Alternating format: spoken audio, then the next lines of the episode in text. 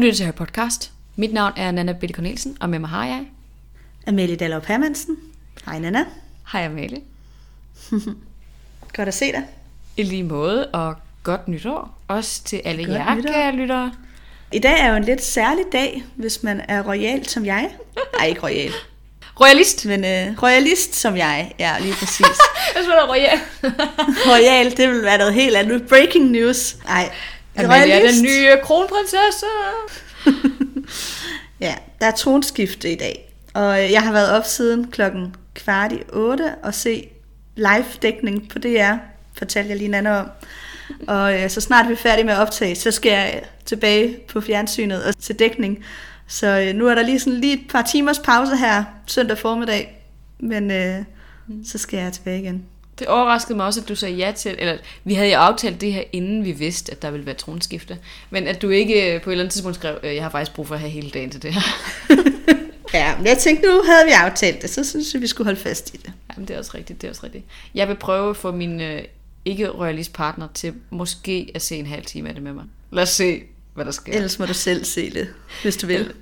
Ja, ja, det kan være, at jeg ser lidt. Du er ikke så stor en uh, royalist, som jeg er, fornemmer. Nej, det er mere det historiske i det. Jeg vil gerne være til Ja. stede til de der begivenheder, og jeg så faktisk ikke nytårstalen. Ikke med min gode vilje, men fordi jeg var i en anden tidszone, så det var slet ikke gået op for mig, at den kørte. Vi var i Canada her hen over jul. Så øhm, altså, jeg missede den bare totalt. Hvad tænkte du, da du så så breaking news på nyhederne? Jamen, jeg så ikke breaking news. Daniels mor kom over til mig og var sådan, Nana, der er sket noget i dronningens nytårstale. Kan du gætte, hvad der er sket? Hun har kommet med en eller anden stor nyhed. Jeg var sådan, og det er noget, vi er glade for. Og jeg var sådan, hvad? Og jeg sad virkelig og tænkte, og vi havde også været ude og fejre nytår aften inden, fordi der er jo ligesom det der øh, t- skift, ikke? Så det var, det var dagen derpå, egentlig. Jeg kan ikke komme på, hvad det var, hun skulle have sagt. Hun har abolished monarkiet. Altså, det findes ikke mere. Hun har sådan fjernet monarkiet. Er det det, der er sket? Hun har afskaffet monarkiet. Afskaffe monarkiet eller sådan Og noget. det vil jeg synes var, øh, var, ville være ærgerligt. Selvfølgelig, men altså, hele den Ja. her familie er sådan lidt øh, anti-royalister. Så, så jeg tænkte, det, det må være sådan noget der. Sådan, Nej, dronningen er gået af. Jeg var sådan, hvad? så øh, det var virkelig sjovt.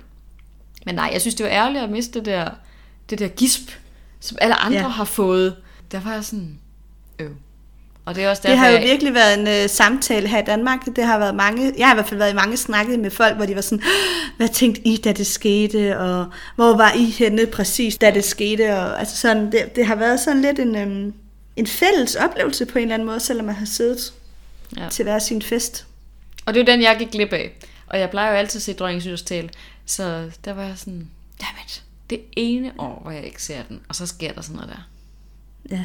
Det er lidt ærgerligt. Men øhm, jo, jeg tænker, jeg lige tuner ind.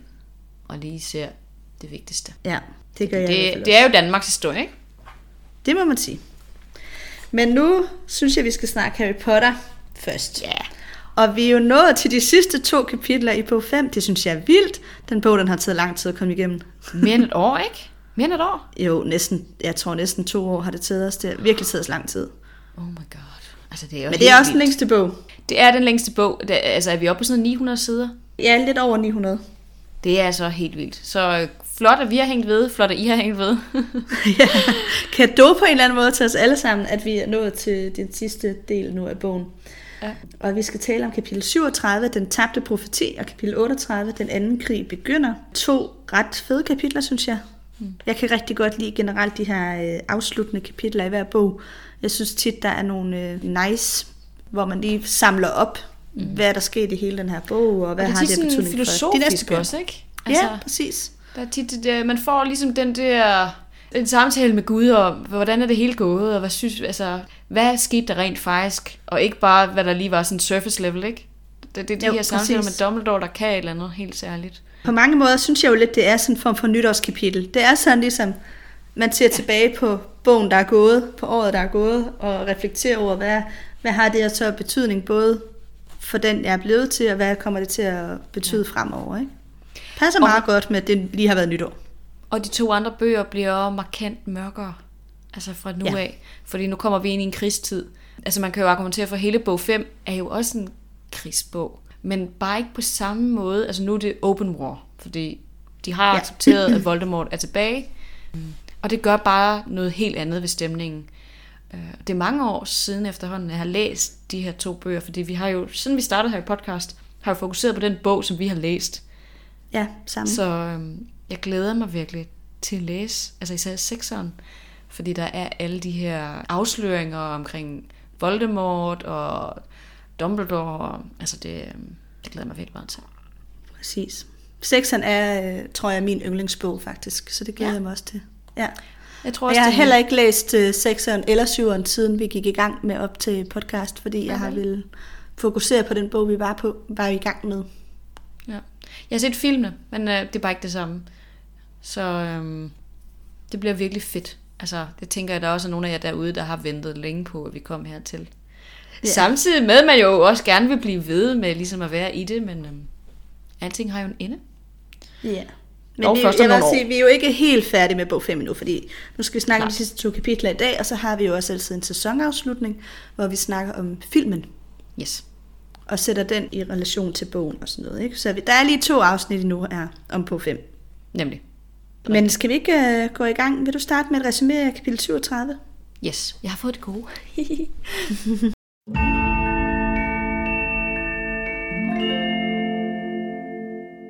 Kapitel 37 er ligesom den klassiske Dumbledore-snak. Den er lidt anderledes i og med, at den er så følelsesladet den her gang.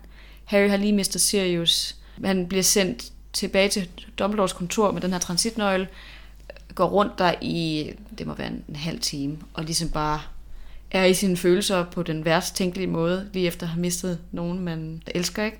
Øhm, mm. Så kommer Dumbledore tilbage, og de har en form for konfrontation, og så begynder de ligesom at snakke om, hvad der er sket, hvad har Harry ikke vidst, der har ligget bag mange af de handlinger, som Dumbledore har foretaget, og det er sådan set det, der sker i mit. De snakker bare.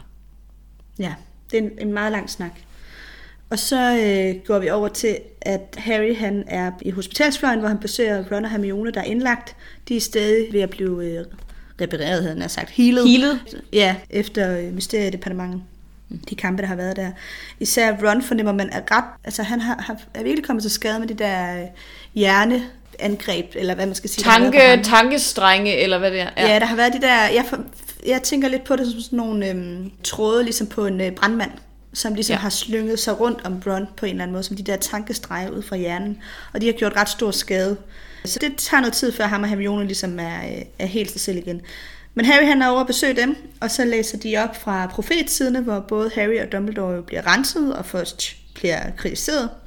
I en seng ved siden af hører vi lige kort om professor Nidkær, som også er indlagt og øh, tydeligvis traumatiseret efter hendes ophold ved kentaurerne. Mm-hmm. Vi får at vide, at både Firenze og Trelawney fremover skal undervise i spådom. Og øhm, ja, det er faktisk det længste referat, tror jeg, jeg nogensinde har skrevet ned, fordi jeg synes, der er virkelig mange skift. Efter hospitalsfløjen går Harry ned mod Hagrid. På vejen møder han Malfoy, og de kommer jo selvfølgelig op og skændes. Harry skal til at kaste en forbandelse på ham, og så kommer professor Snape og blander sig, og vil fratrække Gryffindor point. McGonagall blander sig så også, og uddeler point. De har sådan ligesom lidt en battle kørende, de to. Harry går videre ned mod Hagrid, og øh, finder ham, men det, han, kan ikke, altså han, er, han er ligesom urolig, eller han kan ikke rigtig finde ro med nogen mennesker faktisk. Han føler sig utilpas, uanset hvor han er, og det er han faktisk også nede ved Hagrid. Han føler sig enormt alene, og det er jo både fordi, han har den her store sorg over Sirius, men det er også fordi, han nu har viden om hans skæbne, som øh, Dumbledore lige har fortalt ham om øh, i forhold til den her profeti. Det kommer vi tilbage til. Men det tynger ham også meget, at han øh, nu ved, at han skal øh, besejre Voldemort. Der er ligesom lagt et å på hans skuldre, føler han. Så kommer han tilbage op på øh, Gryffindors opholdsrum og finder det vendespejl der, eller jeg ved ikke, hvad det hedder, det tovejsspejlet, som ja. han har fået af Sirius, hvor han øh, ville have kunne talt med Sirius i det, hvis han havde husket det inden. Ja, det er en øh, forfærdelig alt scene, ikke? skete. Jo. Åh, Virkelig hjerteskærende, han, han er håber bare lige- sådan... Ja, jeg kunne have brugt det her. Han håber også lige sådan, kan vide, om Sirius stadig kan bruge spejlet der, hvor han er nu. Kan jeg også tale med ham nu, hvor han er død? Det kan han jo så ikke. Men det får ham så til at tænke på, kan jeg vide, om Sirius kunne blive et spøgelse, så jeg kan tale med ham på den måde. Så han går ud og opsøger næsten hovedløse Nick, og de har så en lidt snak omkring det her med, hvorfor er der nogen, der vælger at, at blive spøgelse, og Nick siger, at det skal han ikke regne med, at Sirius gør, fordi det er der mange, meget, meget få, der vælger den vej. Mm-hmm. Han går videre og finder så Luna. På det her tidspunkt er der festmiddag, eller afskedsmiddag i storsalen, men Harry kan slet ikke overskue at deltage. Og han finder så Luna, som heller ikke er med til festmiddagen. Hun er ude for at finde hendes øh, stjålne genstande. Hun, der er en masse ting, hun har mistet i løbet af skoleåret. Og det er hun ude og se, om hun kan finde frem igen. Og de har så en lille snak omkring sorg, og Luna har jo også prøvet at miste. Hun har mistet sin mor. Mm. Og for første gang føler Harry faktisk, at der er en her, der forstår ham en lille smule. Så slutter kapitlet med, at han tager øh, med Hogwarts Expressen sammen med de andre, og vi hører om sådan lidt hverdagsliv igen, kan man sige. Cho og Ginny har hver især fået nye kærester. Ikke hinanden, men to andre. Mm. Og, øh, det kunne altså have været godt. Ja, det kunne have været et lille twist.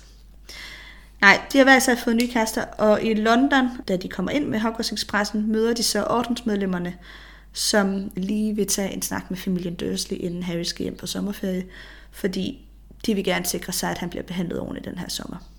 Ja. Så det var det. Jeg tror faktisk, det er det her kapitel, jeg vil næsten sige et af de kapitler, hvor der er flest forskellige scener i, i alle de kapitler, vi har snakket om indtil nu. Og det er jo nok det her med, at der skal bindes nogle tråde. Altså, der ja. er nogle løse ender, som J.K. Rowling har behov for at få bundet sammen, inden det er, at vi ryger videre til næste bog.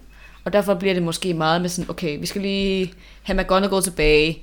Vi skal lige ja. altså, finde ud af, vi hvad skal, vide, der ske med professor Nedkær. Vi skal vide, at Hagrid er tilbage. Hvad er der sket med Grav? Det, det fortæller så ikke om, men ham hører vi også om. Vi skal lige vide, altså der er mange ting, som du siger, vi lige skal have øh, afklaring på, inden vi går videre okay. til næste bog. Det er jo også fint nok. Altså, det er jo også nogle gange det, øh, hvor fans er sådan, J.K. Rowling, what about this? What about this? Hvad skete der lige her? Altså, hvor hun så fortæller noget på Twitter, eller kommer med en eller anden opklaring. Men det her, det er jo så in the book. Ja. Så ved man, okay, McGonagall, hun kommer tilbage. Og hun har haft ja. fint igen og sådan noget. Ja, det var nogle gode kapitler. Altså, jeg synes, mit var hårdt at læse. Ja. Altså, det var virkelig intenst at læse.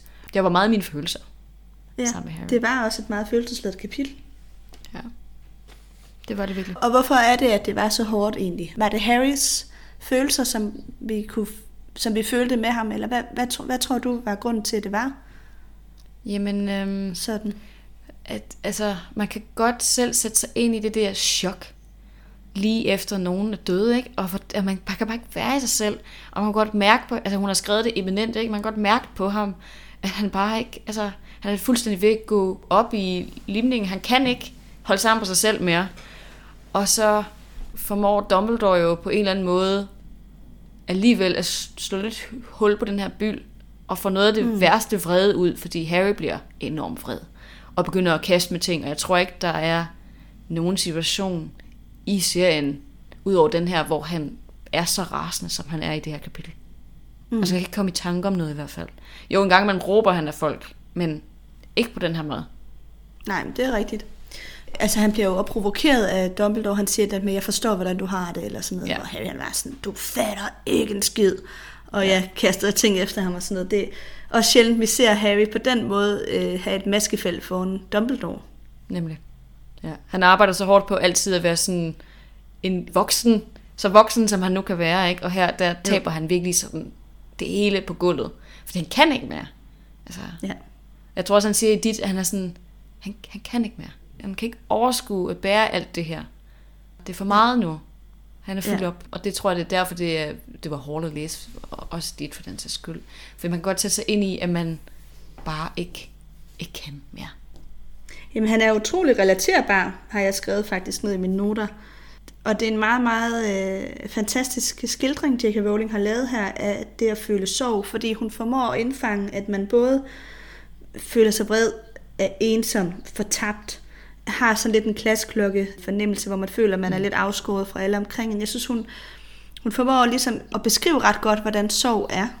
Ja, ja. og det er ikke smukt. Altså, man sidder ikke i øh, sådan med rosa kinder og sidder sådan, åh, oh, min elskede er væk. Altså, det, det er på den her måde, og kan være rigtig grimt. Fordi mm. man skal bearbejde sine følelser, og det gør sindssygt ondt. Det kan også se ud på andre måder end det her selvfølgelig, men øhm, jeg kan godt sætte mig ind i det der med, at man går igennem de her forskellige stadier, og altså, ja, såre folk, som er i nærheden af en, fordi man kan ikke håndtere dem, og man kan ikke håndtere deres, øh, deres forsøg Jeg skulle, på... øh... Øh, skulle forholde sig til dem på en eller anden måde. ja, men også fordi folk prøver på ligesom at, åh, hvordan har du det, og kan jeg hjælpe dig med at snakke om det, og man bare sådan, jeg kan ikke overskue det, lad mig være. Mm. Jeg vil ikke snakke med dig om det her. Altså, og det, det kan jeg godt forstå. Ja. Øhm, men det kan være, at vi skal hoppe videre til selve analysen af kapitlerne. ja, lad os gøre det. Lad os hoppe til magiske relationer.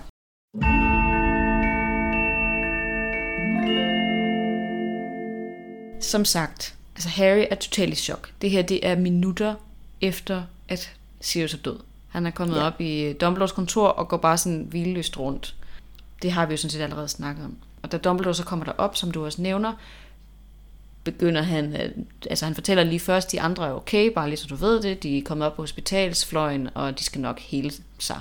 Hvor Harry også tænker noget, eller han føler lidt, at Dumbledore sådan giver ham skylden for det, der er sket. At der er sådan en Ja. bebrejdet tone i hans altså, stemme, og det ved jeg ikke, om der er. Jeg tror, det er Harrys egen dårlige samvittighed, der taler.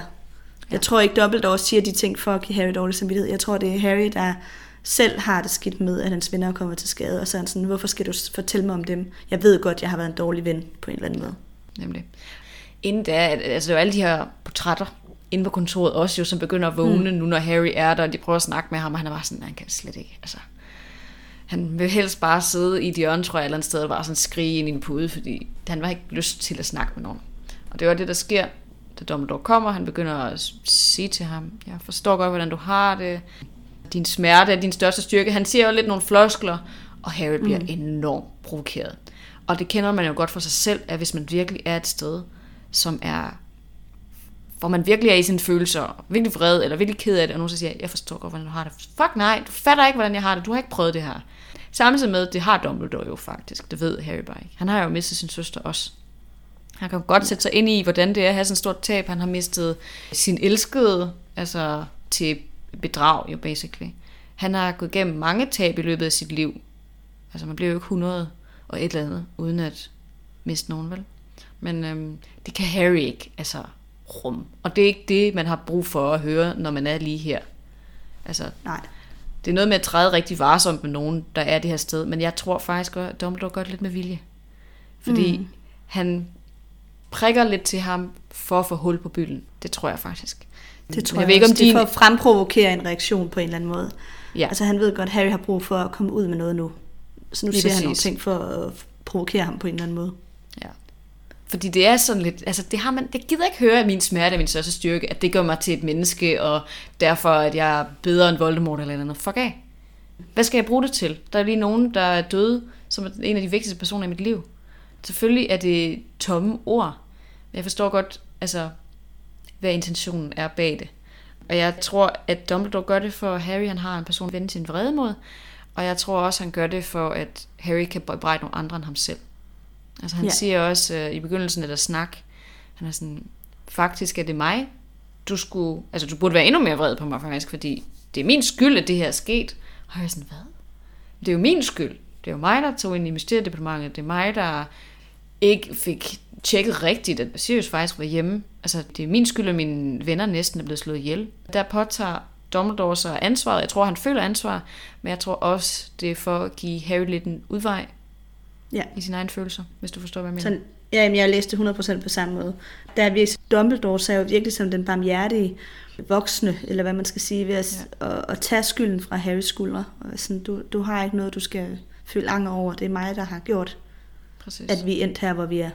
Ja. Jeg har valgt ikke at give dig de informationer, du skulle bruge til at kunne foretage de rigtige valg.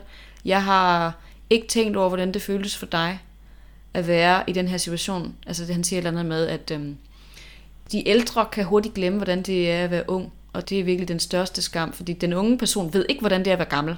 Men den gamle mm. ved godt, hvordan det er at være ung. Og det synes jeg også er, er meget fint sagt egentlig. Og jeg tror, det sker meget, at man ældes, man bliver ældre. Og så glemmer man, okay, hvordan var det at være barn, ung voksen, de problemer, man havde, hvordan håndterede man dem, og ja, det synes jeg er virkelig fint. Men altså, de her ting, Dumbledore siger, gør, at Harry bliver rasende. På en måde, vi aldrig har set ham. Kaster med flere instrumenter, kaster med nogle af de her borer. Dumbledore siger også på et tidspunkt, altså hvis du bare vil lytte til mig i nogle minutter, så kan du gøre, hvad du vil bagefter ved mig. Altså han siger basically, du kan, du kan slå mig, tæsk mig, gør hvad du vil. Jeg skal bare lige have lov til at tale ud. Ja. Og Harrys vrede er jo så også svundet ud, svundet ind, da samtalen er slut. Så jeg tror ikke, at der er mere raseri derefter. Jeg tror ikke, han har lyst til sådan, tæsk Dumbledore på det tidspunkt. Men, Nej, jeg tror også, altså da samtalen er slut, der har Harry fået rigtig, altså Dumbledore er jo god til at fortælle, så han fortæller jo også med en teknik, hvor at man ligesom hele tiden er sådan, okay, der er et eller andet her, han bygger op til. Han bliver ved med at kredse om, der er noget, jeg ikke har fortalt dig, og nu vil jeg fortælle dig det. Og så kommer han med en lang historie om, hvorfor han ikke har fortalt ham det, før han ligesom når frem til, hvad det er, han ikke har fortalt. Jamen, eminent øh, historiefortælling. Virkelig. Ja. Og det er jo også derfor, de her kapitler er så særlige, fordi det er virkelig noget andet at læse, end bare de her sådan scener, actionscener, og det er jo også fedt, men, men her kommer man lige ned sådan i kernen af, hvad, er, hvad handler hele Harry Potter-historien om? Ind i kernen af Harry Potter, ja. Det synes jeg var virkelig fint, og man kan mærke også på Dumbledore, hvor enormt påvirket han er også. Altså han ja. virker meget rolig til at starte med, og det provokerer også Harry. Mm. Men altså, han påtager sig som sagt skylden, og fælder også en tårer til sidst, og jeg tror, han også føler, at det rent faktisk er hans skyld, hvad det er, der er sket. Fordi han Ja. leger jo lidt, altså, marionetfører i Harrys liv. Det ved vi jo godt. Det ved Harry ikke, men det ved vi godt. Og han alluder også til det i løbet af samtalen, hvor han nævner den her plan. Altså, min store plan, og det var ikke meningen, at jeg skulle altså, få følelser for dig, og at, at jeg skulle involvere mig selv følelsesmæssigt på den måde, jeg har gjort. Men altså, det er ligesom det, der er sket. Og det siger ligesom også noget til os om, hvordan er det, at Dumbledore, altså hvad er det for en rolle, han spiller? Hvordan ser han sig selv i det her? Og han prøver på at være sådan en detached skakspiller, der sidder ja. og spiller sådan et historisk vigtigt spil med Voldemort, eller det onde, hvor Harry så er en brik, en vigtig brik. Men det kan han så ikke. Så han er jo også bare et menneske, men han har forsøgt at være... Ja, Han har forsøgt Gud. at holde sine egne følelser ude af det, ja. kan man sige. Ikke? Og det er jo så det, der er gået op for Dumbledore nu, at det har han ikke kunne. Hans egne følelser har jo faktisk skadet Harry, fordi at, at Harry ikke har haft de rette informationer. Det er lige præcis det. Han har valgt ikke at fortælle Harry sandheden fra starten, altså som 11-årig, fordi at han havde forskellige undskyldninger med, at Harry var for ung. Det ville være for meget at give ham den her viden nu. Han ville ikke kunne overskue at give ham flere byrder. Han har allerede hele verden på sine skuldre, og så også skulle fortælle ham det her om hans skæbne. Det ville være for voldsomt. Og det er der, han har gået fejl.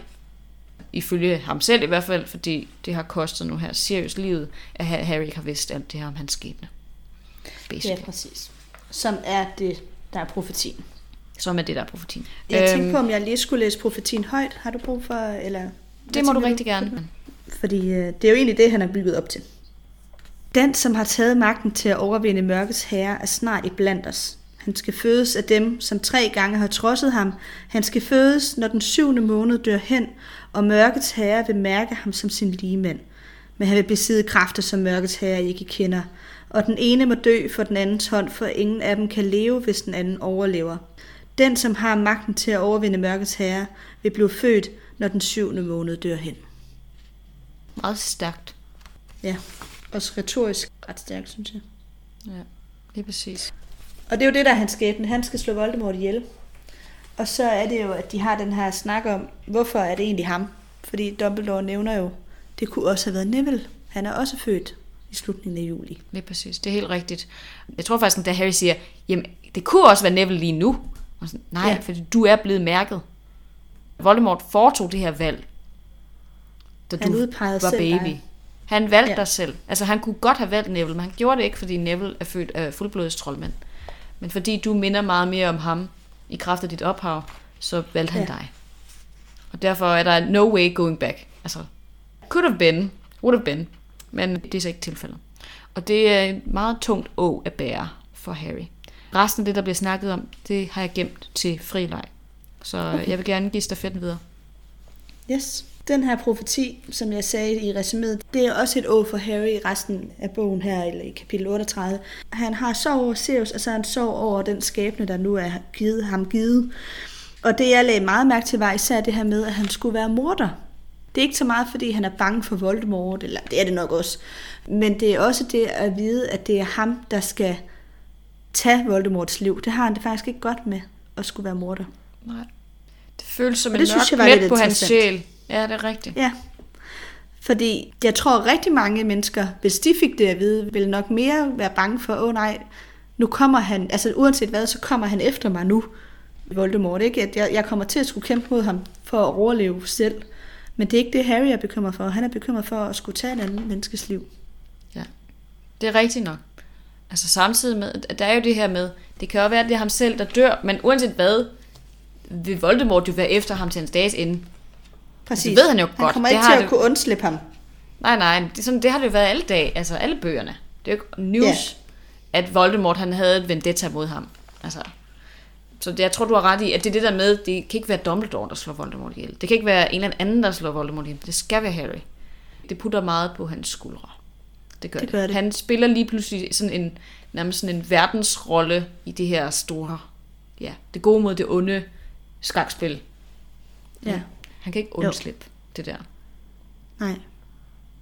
Og så er der hele soveelementet, som jeg sagde, hvor det er faktisk først, da han kommer til at snakke med Luna, at han føler sig en lille smule set. Og jeg tror mest, det er fordi Luna har gjort sig nogle tanker om døden, som Harry han kan bruge til noget. Mm-hmm. Fordi Luna hun siger sådan noget med, at øh, ja, hendes mor er væk nu, men et eller andet med, når, når hun også engang dør selv, så vil hun jo møde hende igen. Eller sådan. En eller anden form for tanke om, at der er et liv efter døden. Om det så Og det, er det er jo den her bue, det er den her dødsbue, hun Ja, refererer til. Ikke? præcis. Hun refererer jo til, at jamen, du kunne jo høre stemmerne. Du kunne høre, at der var nogen. Så de er her jo stadig. Selvfølgelig kommer vi til at snakke med dem igen. Og det er den tanke, der, hvor Harry han tænker også, at det ved han ikke, om han tror på, fordi Luna hun tror jo på alle mulige mærkelige ting, men, men jo, han hørte jo også selv de der stemmer, så måske hun har ret i det. Ikke? Mm-hmm. Og uanset hvad, er det i hvert fald en dejlig tanke at tænke, at de er der. Jeg møder dem igen. Han kan blive forenet med dem, også sine forældre og alle de andre, der jo dør senere. Jeg vil sige, det er et aspekt ved det. Men det andet er, at Luna også formår at snakke til ham på en helt normal måde. Alle andre ja. er meget berøringsangste. Ja. Og er sådan, uh, hvordan har du det med Sirius? Hun er sådan, nå ja, din gudfar er død, ikke? Nå, det må være mega ja. nederen. ja. Jamen, det er det også, og det, det er det, han måske har haft brug for, at det ikke var nogen, der var meget sådan, uh, og hvordan har du det egentlig, og håndterer du det okay, og ikke rigtig tør sådan approach top, altså det her emne, men hun bare sådan Ja. siger lige, nå, det må være nederen. Altså, det kender jeg godt, jeg har også nogen, der er døde. Hmm. ja. Altså, hun, hun kan sige rigtigt. det på en anden måde, end andre kan. Ja, der er Luna jo øh, på en eller anden måde så dejlig Lige til. social akavet på en eller anden måde, at hun ikke rigtig tager højde for den slags ting. Eller sådan, ja. Er det er ikke fordi hun er social akavet, men hun, hun er ikke så optaget af, st- af stemninger generelt. Det hører vi jo også flere gange om i bogen her, ikke? At hun adskiller sig lidt fra de andre elever, fordi hun virker sådan lidt immun over for de stemninger, hun befinder sig i i et rum. Mm-hmm. Og det kommer hende jo så til rigtig godt gavn her, hvor hun er immun over for, at Harry han kommer, og alle andre, de, de, de, de forholder sig til det, hvor hun er sådan, åh ja, det er det rigtigt nok. Eller sådan, hun, hun er sig selv på en eller anden måde hele tiden. Det er hun. Det er hun. Ja. Det synes jeg er faktisk en rigtig fin måde at sige det på, det der med, at hun, hun ændrer sig ikke. Altså samtidig med, at vi ser jo, ser vi hende have et stort tab, altså vi ser hende, øh, da hun er nede, fanget nede i den der kælder, i Malfoy-kælderen. ja. Men jeg, jeg føler også, at der er hun egentlig også ret meget, ligesom hun plejer. Ja, men jeg tror, det jeg mener med, at hun altså selv, det er, at hun ikke reagerer så meget på andres følelser. Og den stemning, der er i et rum. Altså, der er jo nogle mennesker, mig selv indbefattet, som er enormt stemningsfølsom. Jeg kan hurtigt fornemme, om dem, jeg er sammen med, er kede af det, eller vrede, eller... Jeg er meget god til at opfange helt, helt små signaler. Og der er Luna i den helt anden grøft.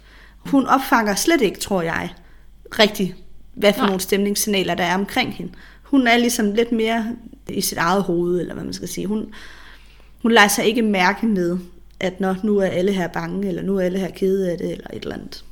Nej, det er rigtigt. Og det er ikke, fordi der er noget, der er mere rigtigt eller forkert. Det er bare øh, et faktum, og i, i den her situation især er det jo så øh, rigtig godt, at hun er på den måde. Fordi Ja, det er gør, det, at Harry har brug for. og Snakke med ham. Snakke med hende. Ja, præcis, det er det, han har brug for. Alle andre, de er for meget. De spørger på den forkerte måde, eller forholder sig til ham på sådan en rigtig... Prøver på at pakke ham ind, og det, det kan han slet ikke have. Nej. Præcis. Og så har hun jo selv også prøvet at miste, og jeg tror, at der føler han sig også bare lidt set. At hun, hun kan godt forstå, hvordan det er at miste nogen, der er meget, meget tæt på, på en. Og for Harry jo en forældre forgiver, Nemlig. som det også er for Luna her, ikke? Det er helt rigtigt. Det synes jeg bare var en meget, meget smuk scene der, hvor han endelig får en eller anden form for ro. Der er en tynge, som forsvinder lidt fra ham. En tyngde, han har gået med i det her to kapitler. Ja, og så har øh, Ginny og Cho jo fået nye kærester, og det synes jeg også lige, vi skal øh, ind omkring. Det er jo så over i sådan lidt mere hverdagssituation igen, men jeg synes bare, det var en ret sjov scene. De er jo på Hogwarts Expressen, og Harry øh, ser Cho gå forbi, og så fortæller Ginny, at øh, hun er jo så blevet kærester med hendes ekskæreste, Michael Corner. Og Harry, han registrerer faktisk, at han er sådan lidt ligeglad. Det er jo også et fint tegn på, at han er kommet videre. Han Ja. tænker ikke rigtig på Cho. Og det ikke fylder for ham, altså i alt det, der er meget større. Ja, det fylder ikke for ham mere. Nå, og så siger Ron sådan, ja, men han var også øh, en idiot, og bla bla bla bla bla, og sådan noget. Og så øh, siger han, nu må du vælge en, der er lidt bedre næste gang. Og så siger Ginny så, jamen øh, det har hun også. Og så står der her, at Ron sendte Harry et mærkeligt stjålet blik, mens han sagde det. Altså det der med, nu må du vælge en, der er bedre næste gang. Og jeg kunne ikke lade være med at tænke, at vide, om han tænker lidt på Harry. At det er Harry, hun skal vælge næste gang. Ja. Samtidig Eller bliver han det- ikke sur på Harry, da de så rent Jo, faktisk han kommer gør. sammen. Jo, det gør han nemlig, og der bliver han også overrasket og sådan noget, så det, jeg ved det ikke. Jeg, jeg fik bare sådan en fornemmelse af, at kan jeg vide, om han... Øh, det Altså, jeg Tænker, lagde også godt mærke til det der. Jeg lagde var også bare en godt sjov mærke til det. formulering. Det kan være, han tænkte på, at Ginny har været vildt forelsket i Harry. Men det kan også være, at han tænkte, vi er ligesom storebrødrene. Du er også storebror til Ginny, så du må have det ligesom mig. Du vil sikkert også gerne passe på hende. Altså, det kunne være det. Ja, det også være sådan lidt... Ja, det tror jeg da, det har du har ret i. Det er sådan lidt jovialt. Øh, nu må, Mm, altså, what is this girl gonna do? Hun vælger Ja, ja, de, de præcis. forkerte mænd, am I right? Men altså, um, men det er rigtigt Men den hun måde, er det så blev blevet skrevet kæreste... Ja. Og nu er hun så blevet kæreste med Dean Thomas, på. Ja, som jeg får Ron og Harrys årgang. lige præcis. Øh, Sover han ikke også på deres sovsal? Jo, det gør han. Og hvis jeg husker ret, var han jo også en af dem, der var meget kritisk mod Harry i starten af bogen. Og, Ja, det var, det var Seamus, der især var. Jeg tror, Dean Thomas og, og Seamus Finnegan er gode venner. Men jeg tror ikke, at Dean Thomas var lige så anti-Harry, som Seamus Finnegan var. Okay. Ja, jeg kunne ikke lige huske, hvem de to. Der var en af dem, der var ret strid der i starten af bogen. Ja. Ja. Hvor at han var sådan, mig og min mor, vi tror overhovedet ikke på dig, eller sådan et eller andet. Jeg tror, det var Seamus Finnegan, fordi jeg tror, det er ham, der har en mor, der er heks og en muggelfar, eller sådan noget den retning. Okay. I could be wrong. Men jeg, jeg tror ikke, der har været så meget en beef med Dean Thomas, fordi Ginny er alligevel også ret sensitiv med hensyn til Harry og loyaliteten over for Harry og sådan noget, så jeg tror heller ikke, hun ville vælge nogen, der var sådan decideret, altså havde skabt så mange problemer for ham. Men altså, jeg, jeg kan tage fejl.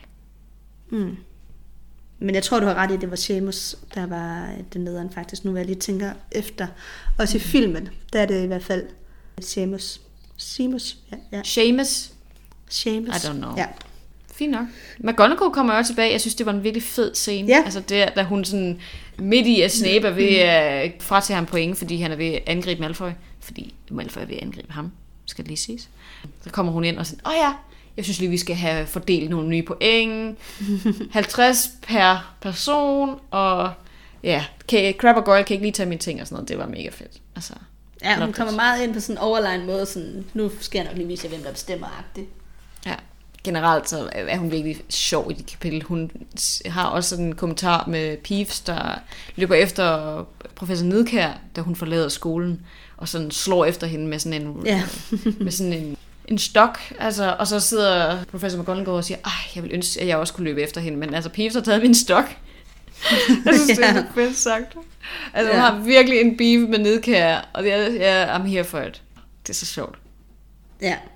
Noget, jeg undrer mig lidt over faktisk, det var Snapes opførsel. Ja. Fordi, øhm, ja, han kommer og ser Malfoy og, og Potter der, i, der skal til at være i duel, og så er det med det samme. Harry, han ligesom kaster sig over og er nederen overfor.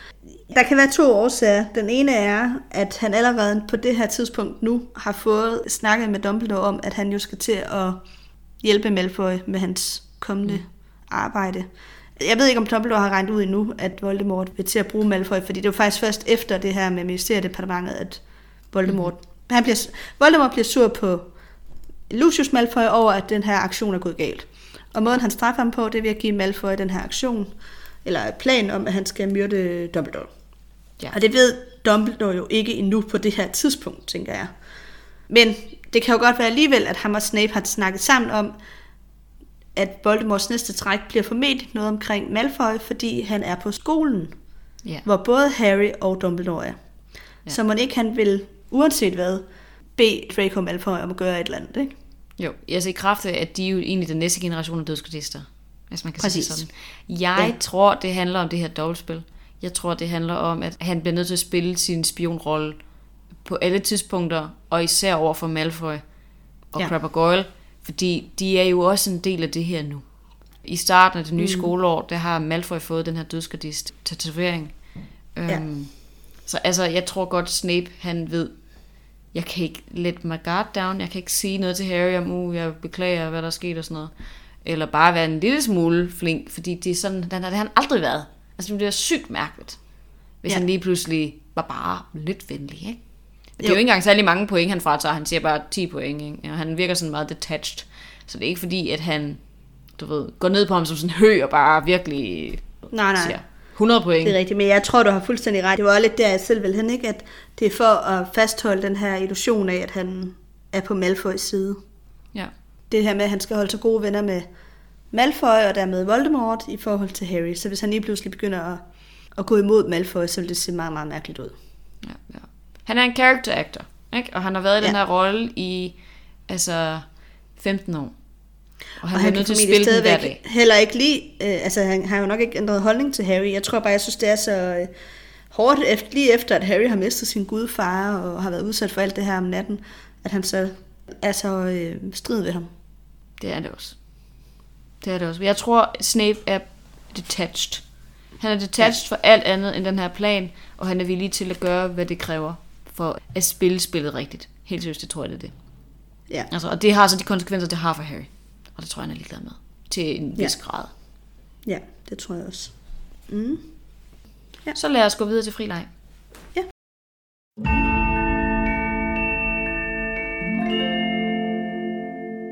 Som jeg nævnte før, så er der en del ting, der bliver afsløret i vores kapitel, eller i mit kapitel. Ikke det hele. Dumbledore holder altid nogle kort tæt til kroppen, som han ikke siger. For eksempel siger han jo ikke, hvem det er, der overhører den her profeti, hvilket jeg synes er meget interessant. Det er jo Snape, og det vil jo give Harry et endnu dårligere billede af Snape, hvis han vidste det, så det er jo nok også derfor, at Dumbledore vælger ikke at sige det til ham. Ja. Øh, han havde ligesom Snape nok i forvejen, så at give ham mere ammunition ville ikke være det rigtige. Og det vil jo også afsløre hele det her med dobbeltspillet spionen, at han er en spion for alle, og Ja, det, det han bliver nødt til at holde, ja, ja, han bliver nødt til at holde den information skjult, fordi hvis Dumbledore fortalte Harry, det var Snape, der videre fortalte det til Voldemort, så vil Harry være sådan, hvorfor fanden stoler du så på Snape? Så giver det endnu min, mindre mening, at, og så vil Dumbledore være nødt til at forklare, at Snape er dobbeltspion. Og det skal jo holdes skimligt. Ja, ved, dit orden vil egentlig godt, at Snape han er hos Voldemort, men det er mere, hvorfor kan han påtage sig det her? Jamen, det er fordi, han har den her skyld over for Lily. Og det, ja, det er der jo ingen, der ved. Nej, det, det er Snapes sandhed eller hemmelighed at dele. Ja. Det er ikke Dumbledore, så det er nok derfor, han ikke siger det. Men hvad er det så, Dumbledore afslører for Harry? Jeg har lavet en lille liste med seks mm. ting, som Harry ikke vidste, inden det var, han gik ind i den her samtale med Dumbledore. Ja. Vi ved godt alle tingene.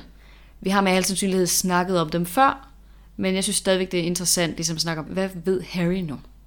Ja, hvad er, hvad er nyt for Harry? Hvad er nyt for Harry? Den første ting er, at Dumbledore ikke underviser Harry i oklomasi af frygt for, at Voldemort ser det som en mulighed for ham at manipulere med Harry, udnytte relationen, at han lærer, hvor tæt Dumbledore og Harry faktisk er på hinanden. Og det kan vi jo også se, det er det, der sker med Sirius, fordi Voldemort lærer, at Harry og Sirius er virkelig tætte, derfor udnytter han den her relation mellem dem, og bruger ligesom ham som torturofferet i den her vision, han sender ham. Det lærer han så gennem kræ, men ikke gennem Lige præcis. Altså det, det kommer vi også til. sige timerne nødvendigvis, men... Nej, det er jo bare helt for Voldemort, at uh, Kræ er der og kan dele den her ting. Men det finder Harry også ud af. Det er den anden hemmelighed, Voldemort ja. eller Dumbledore deler. Og jeg tror sådan set også, det er rigtigt. Altså hvis Voldemort havde set den her mulighed, havde han nok udnyttet det. Jeg ved ikke helt hvordan, men han kunne måske godt have manipuleret Harry til at tro, at Dumbledore var ondsindet, eller han behandler ham dårligt, eller at hans at der var et eller andet med hans handlinger. Ved du, hvad jeg mener? Altså, fordi vi, vi kan ja. godt se flere gange, der kommer den her slange op i Harry. Den noterer han sig jo også selv, at Voldemort rent faktisk kigger med, når han er sammen ja. med Dumbledore. Og han får et had til Dumbledore, mm. når det her sker. Der er i hvert fald ingen tvivl om, at Dumbledore er jo den, det har vi jo også snakket om før, som øh, Voldemort frygter allermest. Ja. Så derfor er han jo enormt optaget af ham, når Harry og Dumbledore er sammen. Det er som om, at Voldemort har en eller anden sensor for, hvornår Harry og Dumbledore taler sammen. Ja.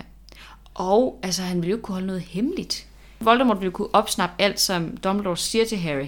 Ja. Så, så der er bare en del problemer der, så jeg kan godt altså, forstå hans tankegang. Han skulle måske bare have sagt det til Harry. Den anden ting, det er, at det lige præcis er Kræ, der lyver om Sirius, at Sirius faktisk er inde på Grumsted Plads og på loftet, men at mm. Kræ har lavet hele det her plot sammen med familien Malfoy om at skade Stormvind, holde ja. Sirius væk, så Harry kan blive lukket ind til Ministeriet for Magi. Mm. Han er en brik i Voldemorts spil, fordi han er jo blevet sendt væk af Sirius hen over julen. Han siger et eller andet til ham sådan, gå ud eller et eller andet. Sirius ja. bliver vred på ham. Og det tager Kreg som en invitation til rent faktisk at uh, forlade huset. Ja. Og det er så der, at hvor gå han, rigtig ud. at gå rigtig ud. Her connecter han med Dracos mor, Narcissa, mm. som er um, en del af den her Black-familie også jo. Og ja, indvilger sig i at være en del af deres plan, fordi han hader jo også orden.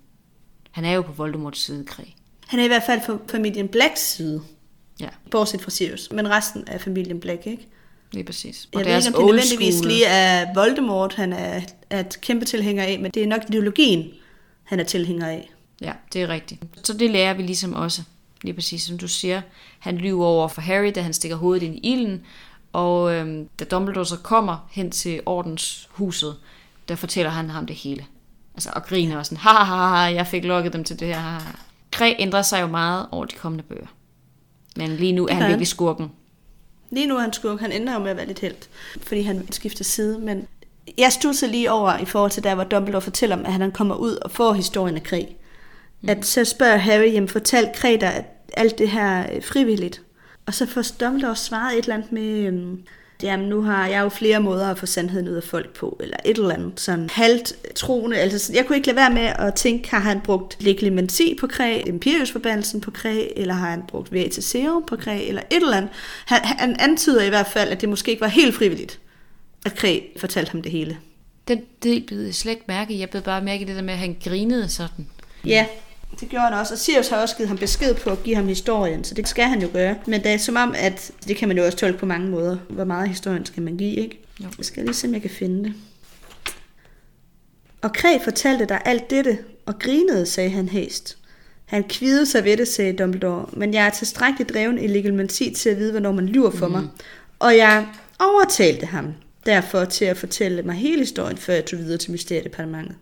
Og det der overtalte, det er sådan skrevet i kursiv mm. med sådan nogle, øh, med, altså sådan tankestreg-agtigt forbag. Så det er sådan ligesom overtalte i gåsøjne ham ja. til at fortælle mig hele historien. Okay. Han har gjort et eller andet for at... Øh, jeg tror måske... Og det kan godt være, at det bare er leglimenti.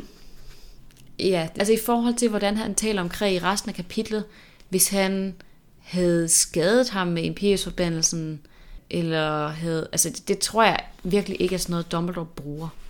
Nej, jeg tror også, det, altså han siger jo, at han har brugt, eller jeg er tilstrækkeligt dreven i legitimati til at vide, hvornår man lyver for mig, og jeg overtalte ham derfor til at fortælle mig hele historien, før jeg tog videre til mysteriet. Det er jo måske, fordi han har været ret hård med ham. Altså været sådan, ja. jeg kan godt se, du lyver. Så du skal sige til mig nu, hvad der sker, ellers så, jeg ved ikke, om han har troet ham, måske på sådan en Dumbledore-måde, men jeg tror, han har været måske vred, måske han har skældt ham ud, måske der råbt af ham. Men jeg tror ikke, han har altså, brugt magi på Brugt magi på ham. Ikke andet end leg- legitimacy.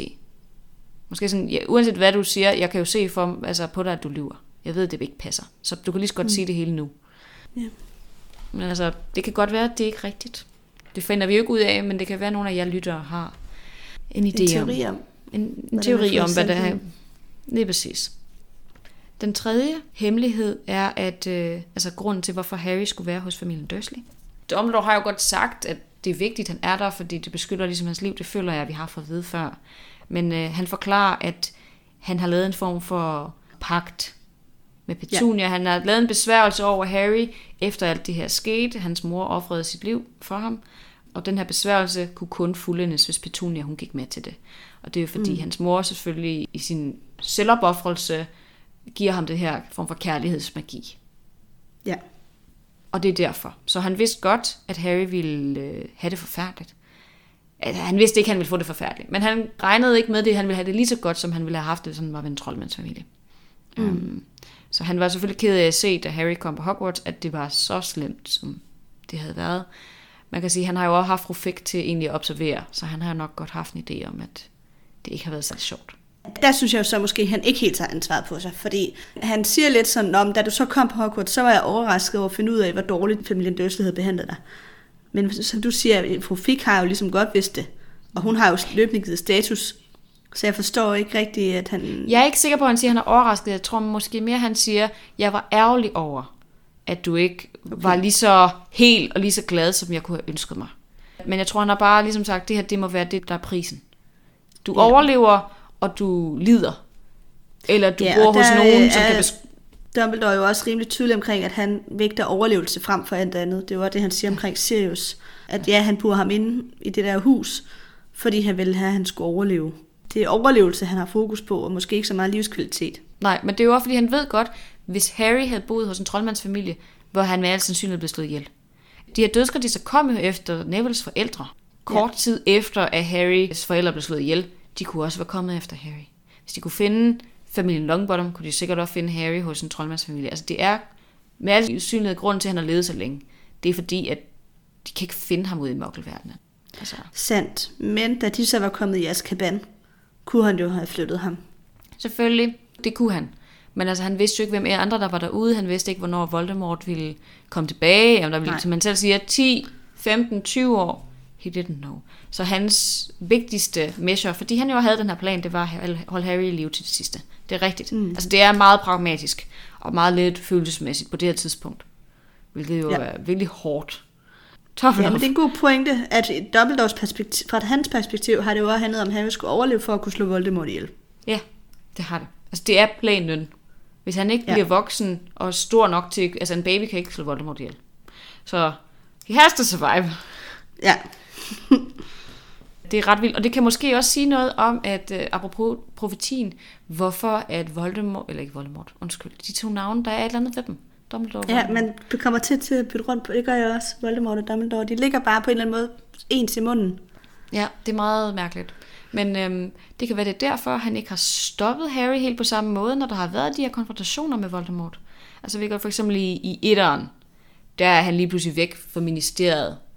Og jeg er ikke sikker på, om han ved, at lige præcis Voldemort prøver på at komme ind på skolen, men altså, måske han kunne have haft mulighed for sådan at step ind noget før, mm. end han gør i de her forskellige situationer.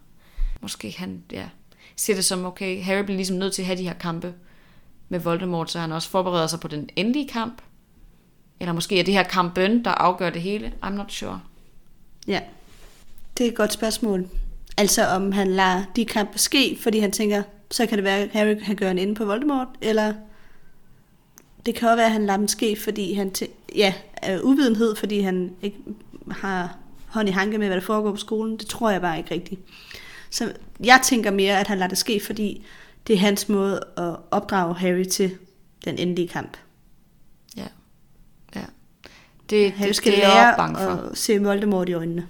Samtidig med, at han jo ikke vil have, at Harry som 11-årig skal konfronteres med Voldemort. Det er jo for tidligt, det siger han også selv. At det var ikke hans, altså det var, han havde ikke lyst til heller at fortælle ham om hans skæbne på det tidspunkt, fordi han synes ikke, han var klar til det. Men øh, samtidig bliver han ved med at få de her forfærdelige altså, møder med Voldemort. Så altså, han bliver jo konfronteret med virkeligheden ret meget, ikke? Og det er jo også den fjerde altså, sandhed, at Dumbledore har ventet hele hans skole, altså, liv på at fortælle ham det her. og han har ikke kunne få sig selv til det, fordi han er begyndt at basically elske Harry så meget, at mm. han, og det betød mere for ham, at han var glad og sund, end at han vidste, hvad hans skæbne ville blive. Ja. Øhm, og det siger jo rigtig meget om Dumbledores menneskelighed. Altså, at han, han, han er sådan, det, det ødelagde min egen plan, fordi at du ligesom blev så vigtig for mig, og det havde jeg slet ikke regnet med, at du ville blive.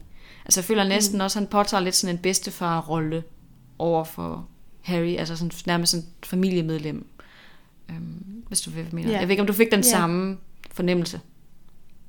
Jo, og jeg tror faktisk også, Harry bliver lidt overrasket, fordi jo, ham og Dumbledore har da helt klart haft en, en fin relation indtil nu, men at Dumbledore så siger, at han, jeg kan ikke huske, om han siger, at han holder meget af ham, eller om han elsker ham, det kan jeg ikke lige huske, men han, det er i hvert fald meget, meget tydeligt, at han er meget, meget vigtig for Dumbledore, og at han har stærke følelser for Harry. Han siger noget, ala, altså, og der viste jeg jo, at jeg havde fejlet, jeg havde lavet den, den her fejltagelse, som, som Voldemort tror, alle vi dumme mennesker, der elsker, gør. Det er Ja. sådan et eller andet, han siger. Det indikerer jo, at han har kærlighed for Harry. Jeg tror, Ja. ja. altså, man kan jo have kærlighed på mange forskellige måder, og det kan være mere eller mindre dybt, ikke? Men øhm, jeg tror bare, han virkelig har fået et nært bånd til Harry, og jeg tror, han har observeret ham meget mere, end Harry ved. Det tror jeg også faktisk, han siger til ham. Jeg har virkelig været fulgt med meget i, Ja. hvordan du har haft det, og dit liv, og selvom du ikke har vidst, at jeg har været der, så har jeg altså observeret dig. Det er lidt creepy, men ja, ja, lidt creepy, ja. Ja, altså det er i hvert fald en lidt sjov relation, de har. Og jeg tror, det er også derfor, Harry bliver lidt overrasket over at høre, at Dumbledore holder så meget af ham, fordi det er jo ikke noget, han Dumbledore på den måde har været så tydelig omkring før. nej, de har jo heller ikke brugt særlig meget sammen. Det er altså tid De sammen. har ikke været særlig meget sammen. Altså, de har lige haft øh, enden af hver bog sammen, ja. Ja. hvor Dumbledore kommer hen, og så snakker de lidt. Og det er jo lidt de. Ja. Det ændrer sig så her i bog 6. Altså der får de en, Fra en nu mere nær de et relation. andet forhold. Ja. Lige præcis. Og Dumbledores død kommer til at være også en, et enormt tab for Harry. Og alt det, der sker i bog 7 omkring de her Dumbledores hemmeligheder, der bliver afsløret, mm. det bliver også... Altså, Harry er enormt vred på Dumbledore over det. Fordi han føler også, at Dumbledore har holdt en masse ting skuld for ham, hvilket han også har. Så Harrys forhold til Dumbledore ændrer sig også. Han føler sig også Ja. mere nær med Dumbledore i de to kommende bøger, tror jeg. Ja, 100 procent. Og han har jo faktisk også følt sig svigtet i den her bog, over at Dumbledore ikke har ville snakke med ham. Den Han har jo godt kunne mærke, at Dumbledore har undgået ham i hvert fald. Ja, det har. Og ikke har vel have øjenkontakt, har han også bemærket. Lige præcis. Den femte hemmelighed, det er omstændighederne omkring profetien. Altså, mm. at øh, det blev givet nede på den her, øh, det glade vildsvin, hvor at, øh, altså var basically professor Trelawneys jobsamtale, hvor hun så Ja. øh, meget heldigt laver den her profeti, at der så er nogen, der spionerer på dem, hører halvdelen af profetien og tager det med videre til Voldemort. Det er Snape, det ved vi godt. Det ved Harry ikke. Og at Voldemort på baggrund af den halve profeti så vælger at agere og så gå efter Harry. Harry og Dumbledore snakker også lidt om det her med, okay, han kunne jo bare have ventet til at være voksen. Mm. Fordi at der er jo nogle indikationer i profetien, der siger, okay, du, han mærker ligesom sin fjende, og giver ham nogle kræfter, som Voldemort ikke har. Mm. Øhm, og der havde det været klogere ligesom at vente, til han blev lidt ældre. Men det er fordi, han ikke ved det hele. Ja, det er Harry, han, han, handle. kunne jo bare, han kunne jo bare have ventet til, at mig og Neville blev ældre, og så kunne han have set, hvem af os, der var nemmest at slå, og så havde taget den person. Lige Men ja, det er fordi, det, den del hører Voldemort jo ikke. Nej. Og altså på den måde, der skaber Voldemort jo så sin værste fjende. Ved han går efter Harry, mærker ham, Lily giver ham den her beskyttelse. Men det har vi jo sådan set snakket om før. Og den mm. sidste ting, det er så, at Dumbledore ikke gjorde Harry til vejleder, fordi han vurderede, at han allerede havde lidt for meget at skulle håndtere. han siger det sådan til allersidst på sådan en virkelig sjov måde, som om det sådan virkelig er en stor hemmelighed. Men det er jo også noget, Harry han har tænkt over. Sådan, Hvorfor har du ikke valgt Ja. mig? Er jeg ikke lige så god som Ron og Hermione? Altså, why? Så ja. øhm, altså, det er jo rigtigt nok. Han har tænkt over det. Ja. Men det er ikke noget, han lige tænker over i det her øjeblik. Så det, Nej. ja, det er lidt sjovt, at Dumbledore også sådan, og ja, så har du nok også undret dig over, at jeg ikke har gjort dig til vejleder. Ja, ja. Det er sådan lidt sjovt. Men altså samtidig er- Dumbledore meget følelsesmæssig på det tidspunkt. Altså han sidder og faktisk og græder der til sidst. Ja. Jeg tror bare, han føler, at han har svigtet Harry helt vildt meget. Det gør er- han. Det er mit billede af, af den her situation. En gammel mand, der virkelig sådan er skuffet over sig selv, er virkelig ked af den sorg og skade, han har, han har skabt i den her unge mands liv. Altså, det er sådan mit billede. Og det er jo derfor, det var så hårdt at læse kapitlet. Ja. Der var også en ting øh, derudover, som jeg synes var lidt hårdt, i hvert fald for Harry, og det er Dumbledores øh, snak om kræ. Og det her med, at det er Sirius egen skyld på en eller anden måde. Eller ikke på en eller anden måde. Han siger jo direkte, det er Sirius egen skyld, at kræ gik bag om ryggen på ham og forrådte ham, fordi han kunne behandle kræ bedre. Ja. Og det bliver Harry mega provokeret over, fordi han giver Sirius skyld, og Harry er sådan, du har slet ikke forstået, og Kræ var træls det hjem, der var jo forfærdeligt at bo i, og alle de der ting, hvor Dumbledore sådan, ja, det forstår jeg godt, men han skulle stadig behandle Kræ ordentligt. Ja, det er rigtigt. Og det er jo en af Dumbledores altså sådan favoritsayings, det her med, at man skal se på, hvordan man, man behandler dem, der er under en, og ikke ens ligemænd, ikke? Jo. Altså, og det er jo rigtigt nok. Kræ var ikke Sirius' ligemand. Kræ var en, en form for tjenerskikkelse, selvom at han meget modvilligt var det, så var han stadigvæk et andet sted i hierarkiet, end Sirius var. Ja. Og Dumbledore havde advaret Sirius mod, at han skulle behandle ham, altså, okay Dumbledore havde sagt til, jamen, han havde sagt til Sirius, at vi kan risikere, at Kræ laver en dobby, ja. og at Kræ lige pludselig forråder os. Så det er meget, meget vigtigt, at du behandler ham ordentligt, fordi nu har vi hovedkvarter her i bygningen. Kræ kommer til at høre rigtig mange ting, der ikke må komme videre. Vi bliver nødt til at være sikre på, at Kræ er lojal over for dig og over for ordenen. Så du skal have behandlet ham ordentligt. Og det gjorde Sirius ikke. Kræ deler jo ikke hemmeligheder på den måde. Han siger jo ikke noget om ordensplaner. Han fortæller bare, at Sirius og Harrys forhold er så tæt som det er. Og grunden til, at han ikke deler ordensplaner, det er, fordi Sirius hver gang Kræ er der, siger, det her må du ikke fortælle videre til nogen. Altså det er Sirius god til at huske, men det glemmer han så i forhold til hans De egen vurderer, ikke, relation. det, altså, de vurderer ikke, det er vigtigt. Nej, Men Voldemort bruger alt, hvad han kan bruge. ja. Og det er jo en svaghed. Det er en svaghed, at man har de her stærke bånd til andre mennesker, der kan udnyttes mod en. Det viser sig i hvert fald, at det kan bruges. Nemlig. Ja. Det var min fri leg. Ja, jeg har lidt med om spøgelser. Fordi øh, vi møder jo næsten hovedløse Nick i det her kapitel, og jeg ved, at vi har snakket om spøgelser før. og Jeg, vi snakkede også lige om det, inden vi trykkede optag. At, at, at, vi tror begge to, vi snakkede om det i sæson 1 måske, da ja. vi møder næsten hovedløse Nick første gang. Jeg er ret sikker på, at vi også har snakket med spøgelser. Nu er det mange år siden, og jeg kan ikke rigtig huske, hvad det var, vi sagde dengang. Så der, uanset hvad, så håber jeg, at der er noget nyt med i det, jeg har med i dag. Og jeg har taget det med, fordi jeg synes, det var lidt oplagt, fordi vi har en lidt længere snak med næsten hovedløs Nick, end hvad vi før har haft. Også en lidt mere filosofisk snak omkring det her med, hvorfor bliver man spøgelse? Indtil nu har det været meget mere sådan det der med det praktiske. For eksempel Nick, der fortæller om, at han vil med ind i det der klub med, med hovedløse spøgelser og sådan noget. Og også han fortæller om det der med, at han kan ikke smage så meget, så derfor er det kun råden mad, han ligesom flyver igennem og sådan noget. Så det er sådan mere været sådan nogle elementer af det, hvor at i den her snak, der er det også det, det, hvad skal man sige, det følelsesmæssige aspekt af, hvorfor vælger man at blive spøgelse, som Harry og Nick de snakker om. For Harry han håber, at Sirius vælger at komme tilbage som et spøgelse. Og der er Nick ikke sådan, nej, det gør han ikke. Dem, der kommer tilbage, det er dem, der ligesom ikke rigtig har fundet ro i, at de skal dø, som er bange for døden. Og det er det meget få, der vælger det her liv. Ja, det er jo et ikke-liv. Det er et ikke-liv. Det, du er hverken levende eller rigtig død. Du er i midten. Ja. Fordi Nick siger også, at jeg kan ikke svare dig på, hvordan det er at dø, for det har jeg ikke prøvet. Så, Jeg er ikke man videre i det som afterlife. mellemstadie. Præcis. Og et spøgelse er jo et form for aftryk af en tidligere heks eller troldmand. Det er en form for ånd. Og det er kun hekse og troldmænd, der kan blive til spøgelser, forklarer Nick. Det kan mokler for eksempel ikke. Udover det der med, at man, kan, at man kan vælge at blive spøgelse, fordi man ikke vil dø, så kan det også være fordi, at man vil hjemsøge nogen. Det ved vi for eksempel Hulda. Så man har en hævn. Det var, det var et hævnmotiv. Det kan også gøre, at man vælger at blive spøgelse. Eller en meget stor sorg, altså i hvert fald for eksempel øhm, Rowena Ravenclaws datter, som øh, den, den hvide dame, tror jeg, eller den grå dame. Ja, Det er i hvert fald også noget med, at hun er blevet svigtet af sin elskede, tror jeg, og hun stjal også det der diadem fra sin mor, og jeg tror, der er, der er nogle ting Ja. der, ikke? Hun er også uafklaret. Hun blev så også myrdet af den blodige baron. Jamen. Og var måske ikke øh, helt klar til at dø på det tidspunkt. Nej. Ja, Helena er jo kollegiespøgelset for Ravenclaw. Alle kollegier har deres eget spøgelse. Den blodige baron er fra Slytherin. Han øh, begik sig selvmord efter at have slået Rowena ihjel. Grunden til, at han slog hende ihjel, var fordi, at øh, han var jaloux. Hun ville ikke have ham. Han var forelsket i hende, og hun ville ikke have ham. Hun afviste ham, så slog han hende ihjel. Åh. Og så øh, havde han så dårlig samvittighed over det bagefter, at han valgte at begå selvmord med den samme kniv, han havde brugt til at slå hende ihjel. Uff.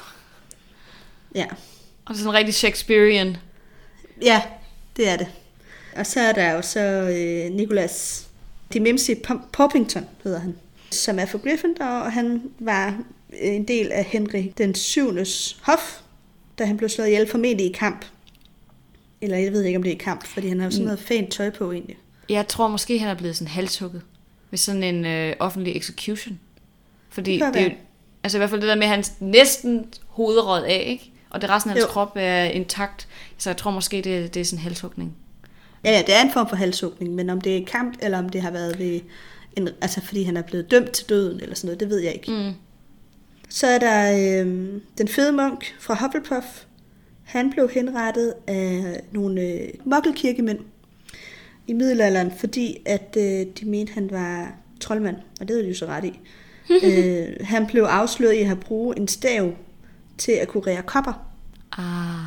så han blev øh, myrdet af den grund, og det var jo så også korrekt, at han var havde magiske evner. Det var det, han blev myrdet på baggrund af. Man kan kun blive spøgelse, hvis ens sjæl stadigvæk er intakt. Altså det vil sige, at Voldemort kan aldrig væl- vælge at blive spøgelse, fordi hans sjæl er for ødelagt. Thank God. Der er meget, der, øh, der tyder på, at hvis du har begået mord for eksempel, så kan du ikke blive spøgelse. Men Der er netop den undtagelse blodige med baronen. Ja. Ja. han er jo blevet spøgelse, selvom han har begået mord, men der, det jeg så kunne finde som forklaring var, at, at han havde, øh, hvad skal man sige, haft så stor sorg og fortrydelse over det, at det ligesom, så kunne han godt blive spøgelse alligevel. Okay, Så jeg tror måske, det er, hvis du begår mord uden at føle anger. okay. Interessant. Øh, Altså, fordi vi ved jo for eksempel også, altså, Harry for eksempel kommer jo til at begå mord. Der er jo flere i løbet af den her bogserie, som kommer til at slå andre ihjel. Mm. Og altså, teknisk set, ud fra hvad vi ved om spillelse af sjælen og horcrux og sådan noget, så hver gang man gør det, så bliver ens sjæl vel splittet. Ja, det gør den. Så hovedreglen er også, at du kan ikke blive spøgelse, hvis du har begået mord. Eller hvad? Den, nu, baron er en undtagelse. nu misforstår jeg egentlig noget, tror jeg, fordi Voldemort spiller jo sin egen sjæl på, med vilje, men det måske ens sjæl bare bliver sådan forkrøblet, så den bliver ikke splittet af et almindeligt mor. Der skal man lave Ej, den her ej, nej, horcruxbeskyttelse. det er rigtigt nok. Ja, Ja, ja, sorry. din sjæl bliver ikke splittet af et almindeligt mor, men din sjæl bliver måske en lille smule ødelagt af at begå mor. Den er ja. ikke lige så øh, helt, Ren. eller hvad man skal sige, ren, ja, ren, hvis, som hvis du ikke har begået mor. Ja, det giver mening. Okay, men man skal følelsesmæssigt angre over det, man har gjort for at, øh, at blive spøgelse så. Ja, den eneste, jeg har kunnet finde, som er blevet spøgelse og har begået mor, det er baronen, den bløde brun. Okay. Så jeg tror, det er det der med, at han med det samme igen fortryder det, og vil gøre alt, hvad han kan for at lave det om og sådan noget. Og det jo så Det begår til bud. selvmord, fordi han fortrød det så meget, ikke? Jo, det er det. Det er, fordi han har så meget anger. Jeg ved så ikke, om Helena Ravenclaw synes, det er fedt, at han kommer tilbage som spøgelse også. Altså, hun har jo Nej. prøvet at slippe af med ham i levende liv, og så kommer han kraftet med os som spøgelse. Altså, hun synes måske, at han er en sådan rimelig stalker-type. Det er nok hendes værste mareridt. Ja, lidt synd for hende, at han kommer tilbage igen, ikke? Jo. Og så ovenikøbet på Hogwarts også. Det er ikke engang et andet sted, han er spøgelse. Ej, det er virkelig noget. Det er virkelig noget. Det er virkelig nederen for hende. Ja, og det er bare for evigt. Hun Kan slipper spøgelser- aldrig for den mand. Kan spøgelser bevæge sig andre steder hen, eller er de ligesom bundet til et sted? De er bundet. Det er de, ikke? De kan godt i en periode, altså på besøg andre steder, men de er bundet til det sted, så de, de vender tilbage relativt hurtigt igen. Okay. Til Godt der, at hvor de ligesom hjemmesøger, eller hvad man skal sige. Der er ret mange spøgelser på Hogwarts, fordi det er også sådan et gammelt sted. Ja, det er over 1000 år gammelt, ikke? Jo. Mokler kan ikke se spøgelser, men de kan godt fornemme en kulde, når der er et spøgelse. Mm. Mm. Det tror jeg faktisk var det, jeg lige havde om øh, spøgelser. Men ej, der var alligevel lige en ting, fordi Voldemort kan jo så ikke blive et spøgelse, men tror du, han havde valgt at blive et spøgelse, hvis han kunne? Ja, på en eller anden måde, ikke? Fordi han er så obsessed med livet, så han ville måske prøve at blive et spøgelse, og så håbe på, at han på en eller anden måde kunne transferere sig fra spøgelse til menneske igen. Altså, han er jo ja. En ånd på et tidspunkt. Altså, Ja. Ja. det er i starten. lige efter Harrys forældres død, ikke? Så øh, ja, det, det tror jeg faktisk godt, han kunne. Altså, i forsøget på at gøre hvad som helst for at blive levende igen. Ja. Han er meget desperat efter livet. Det er han nemlig, og det var jo også et ret godt argument. Jeg er bare, åh, jeg er godt nok også i tvivl, om han vil vælge det alligevel, fordi jeg ved ikke, om han anerkender spøgelser som værende øh, et væsen, han gider at se sig selv som, altså om det, om det ligesom er værdigt nok. Jamen, han har været inde i kroppen af slanger og rotter og... Ja, det er rigtigt. Altså, ja, så jeg tror seriøst, han er villig til at gøre hvad som helst. han vil gøre, hvad han Alt, kan. hvad det kræver. Det vil ikke være med den mening at blive i spøgelseskroppen. Det skulle være for at finde en eller anden troldmand, som har overtalt til at prøve at tage hans krop eller gøre et eller andet.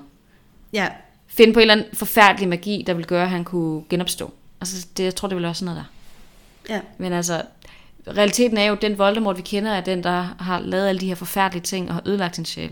Så uanset hvad, vil han ikke kunne blive spøgelse, fordi han har smadret sin sjæl. Nej, han har ikke en sjæl.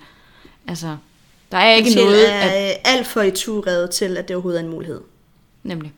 Ja, så vil han bare være sådan et stykke, lille stykke slør, der sådan ville. Ja, det tror jeg ikke engang, han kan blive. Altså, han kan, han kan slet ikke... Det er ikke en mulighed for ham. Nej, men det, det, det tror jeg, han ville have godt. valgt. Jeg tror, han havde valgt det. Helt ja. seriøst, det tror jeg. Et godt spørgsmål, faktisk. Jeg er i tvivl. Jeg er ikke sådan helt stålfast i hvert fald. Jeg kan se begge argumenter for mig. Men jeg synes ikke, han har særlig meget værdighed. Altså, han Nej, er, nej. Det er ikke det, han er mest af. ikke når det gælder det her med livet, og den her obsession med livet, det er han virkelig villig til. Han var også den der klamme babykrop i sådan et år. Altså, Ja, ikke sådan kære. Han er bare hvad som helst, der skal til for Ja. ja. at være immortal. ja, det er rigtigt. Nå, lad os hoppe til noget ulepost.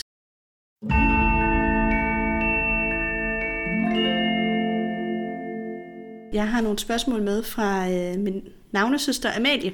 Det var øh, den samme, som også har sendt en masse spørgsmål. Vi gennemgik nogle af i sidste episode, og nu har jeg taget fire yderligere spørgsmål med. Jeg har øh, kategoriseret dem som øh, under kategorien plothuller spørgsmålstegn. Mhm. Så tænker jeg lige, vi kan tage og vende, om vi synes, der er et plothul.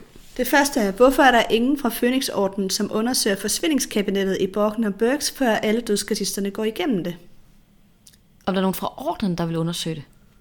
Ja. Mit svar er, jeg tror simpelthen ikke, at øh, ordensmedlemmerne har overvejet, at Malfoy vil bruge forsvindingskabinettet. Jeg tror ikke, at Øhm, de ved, at det andet Det er ikke sikkert, at de overhovedet ved, at det er der. Nej. Nej, det tror jeg ikke.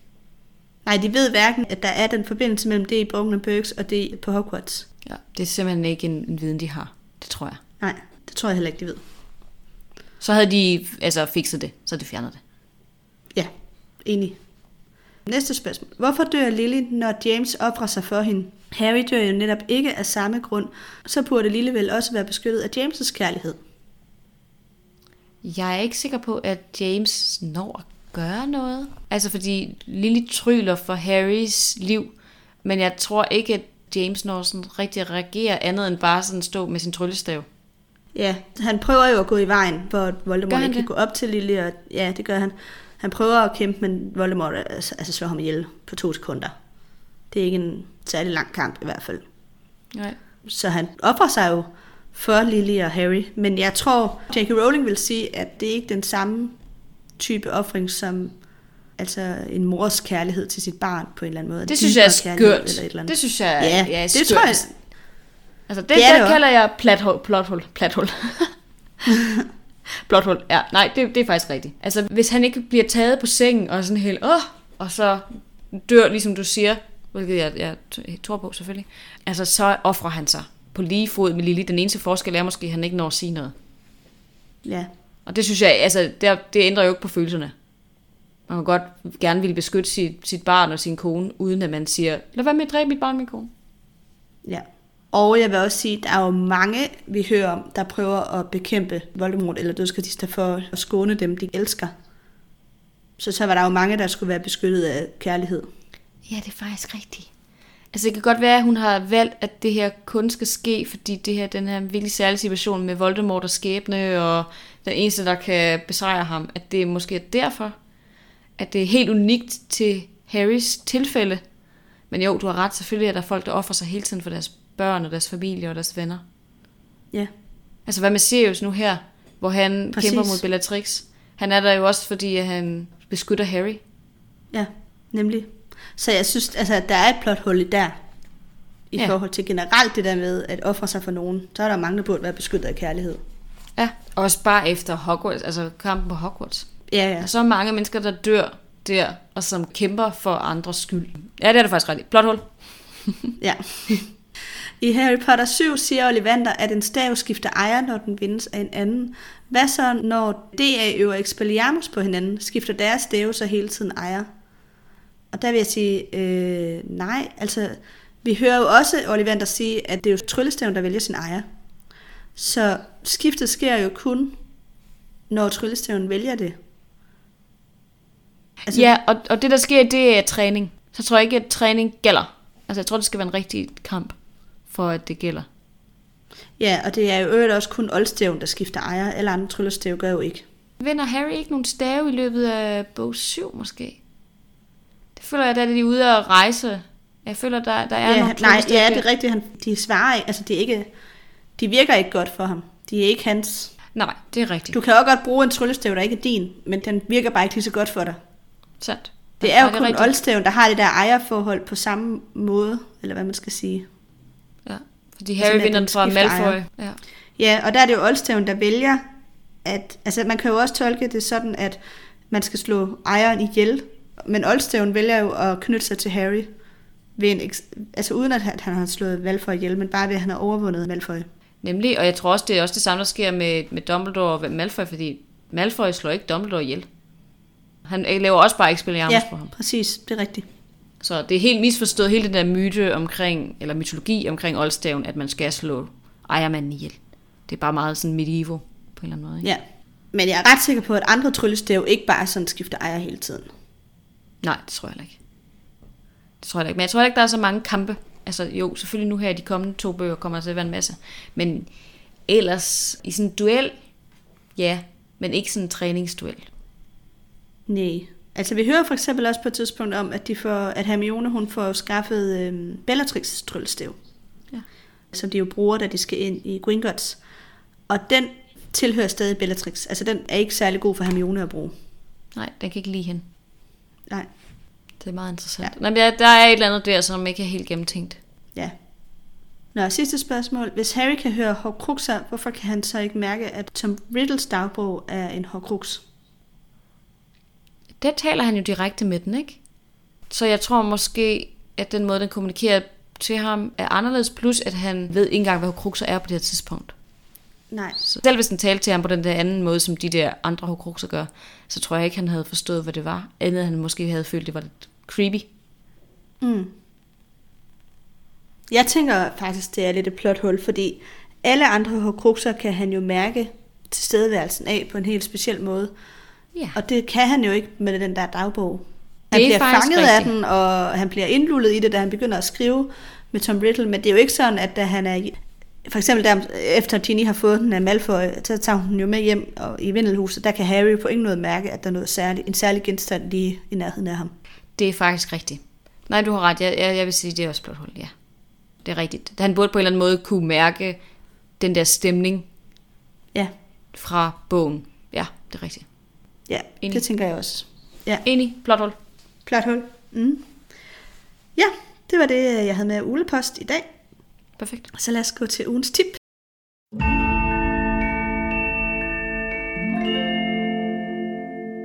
Og jeg vil gerne starte, fordi jeg har noget, der ikke er øh, så fantasyagtigt, men lidt dystopisk. Uh. Og det er en bog, der hedder 11% af Maren Utak. Ja, Har du læst har den? du godt nævnt. Jeg har læst noget af den. Du har godt okay. nævnt den til mig. Du blev ikke så fanget af den, eller hvad? Mm, Jo, jeg tror måske... Jeg ved ikke, efter faldt lidt af. Det gør man en gang imellem. Nå, jeg synes, den er rigtig god. Den vil jeg anbefale. Det er en øh, lidt uhyggelig, men øh, god bog om øh, fremtidens Danmark, vil jeg sige, for den foregår faktisk i Danmark, hvor at øh, kvinder har overtaget hele verden, og nu øh, hersker. Og den er lidt uhyggelig. Altså for eksempel så er der sådan noget med, at mænd bliver bare brugt som sådan nogle avlsdyr. De har Ja. ingen rettigheder, og er virkelig, virkelig sådan, skal bare underkaste sig alt, der bliver forbundet med testosteron og mandlige kønsorganer og sådan noget, det bliver ligesom set meget ned på. Meget uhyggelig, men også ret spændende bog. Så det er en god læseoplevelse, vil jeg sige. Mm.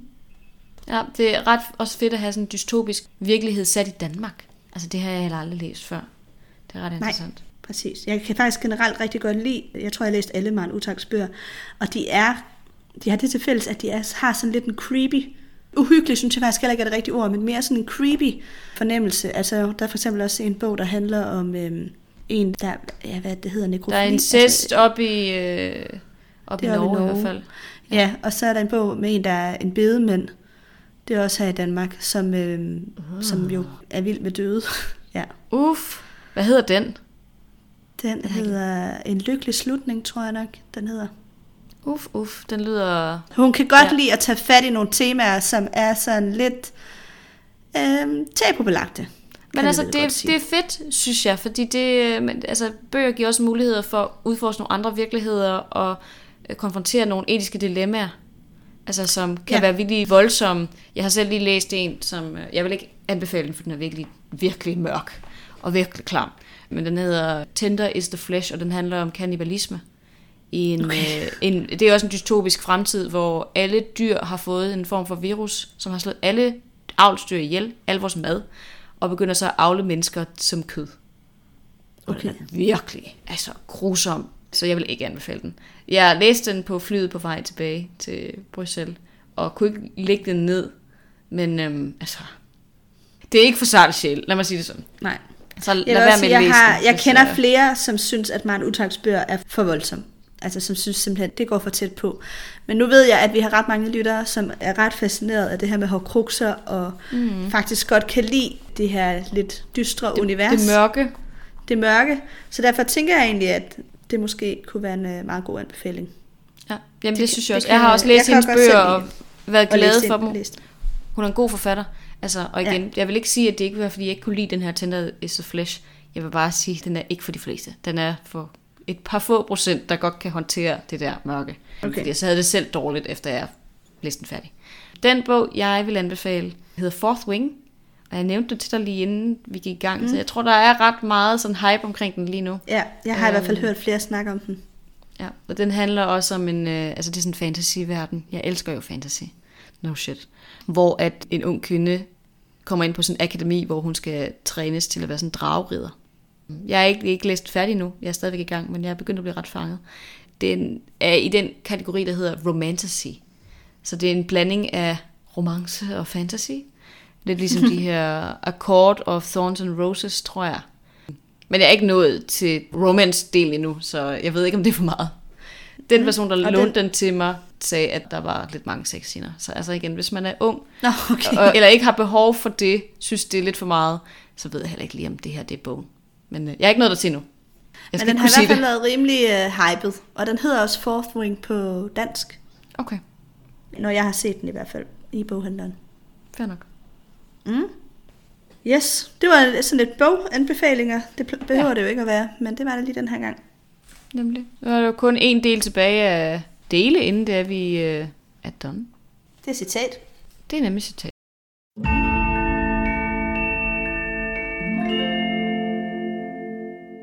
Jeg vil starte med det første citat. Surprise. Det er fra Dumbledores snak med Harry, fordi det er størstedelen af mit kapitel. What? Øh, ja, jeg tænker ikke, det chokerer nogen. Øh, og der var jo simpelthen så mange fine ting, der blev sagt, og spændende og relevante ting, der blev sagt, men man bliver nødt til at fokusere på noget. Og jeg valgte at fokusere på den her del med øhm, Dumbledores følelser for Harry. Mm. Så, nu kommer det. Forstår du det nu, Harry? Ser du nu svagheden i min nøje udtænkte plan? Jeg var gået i den fælde, jeg selv havde forudset, og som jeg havde indprintet mig selv, at jeg måtte undgå. Nej, jeg, jeg gør ikke. Jeg holdt for meget af dig, sagde Dumbledore lige ud. Jeg bekymrede mig mere om din lykke, end om din viden om sandheden. Jeg satte din sindslige vægt over min plan.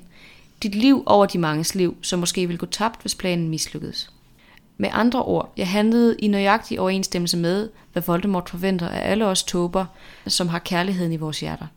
Kan man forsvare min handlemåde? Jeg er sikker på, at alle, der måtte observere dig, som jeg har gjort, og jeg har holdt dig under nøjere observation, end du kan forestille dig, på samme måde ville have ønsket at spare dig for mere smerte, end du allerede havde lidt. Skulle jeg lade mig tynge af muligheden for, at nogle navnløse, ansigtsløse mennesker og skabninger blev dræbt i en fjern fremtid, når du i øjeblikket var i live, rask og lykkelig? Jeg havde aldrig drømt om, at jeg skulle have ansvaret for sådan en person. Det var da et dejligt sted, du Ja, ja. Altså, det er altså nærmest sådan en, lidt en kærlighedserklæring på en eller anden måde, ikke? At man er sådan, jeg er villig til at gøre alt for, at du altså, bliver ved med at være glad og sund og rask og ikke skal bære de her ting. Um, Ja. Men ja, virkeligheden er rammer så bare.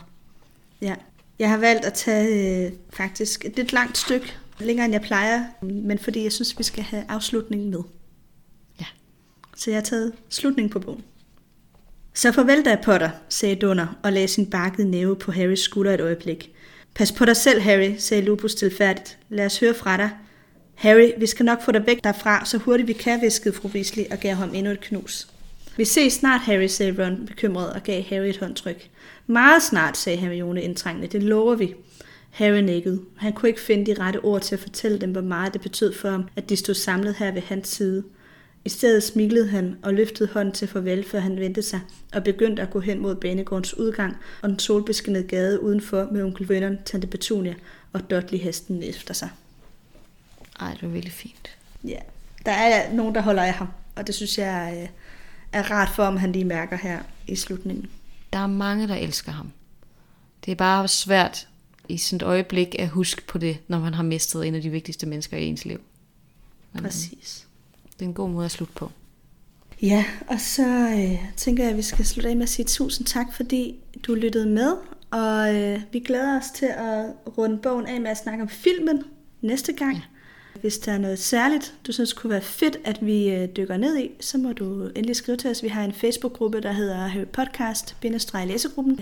Der kan man jo kommentere i det opslag, vi laver, når vi lægger den her episode op, hvis der er noget øh, særligt i filmen, I synes, vi skal lægge vægt på til den sidste afsnit af den her sæson. Yes. Tak for nu. Tak for nu.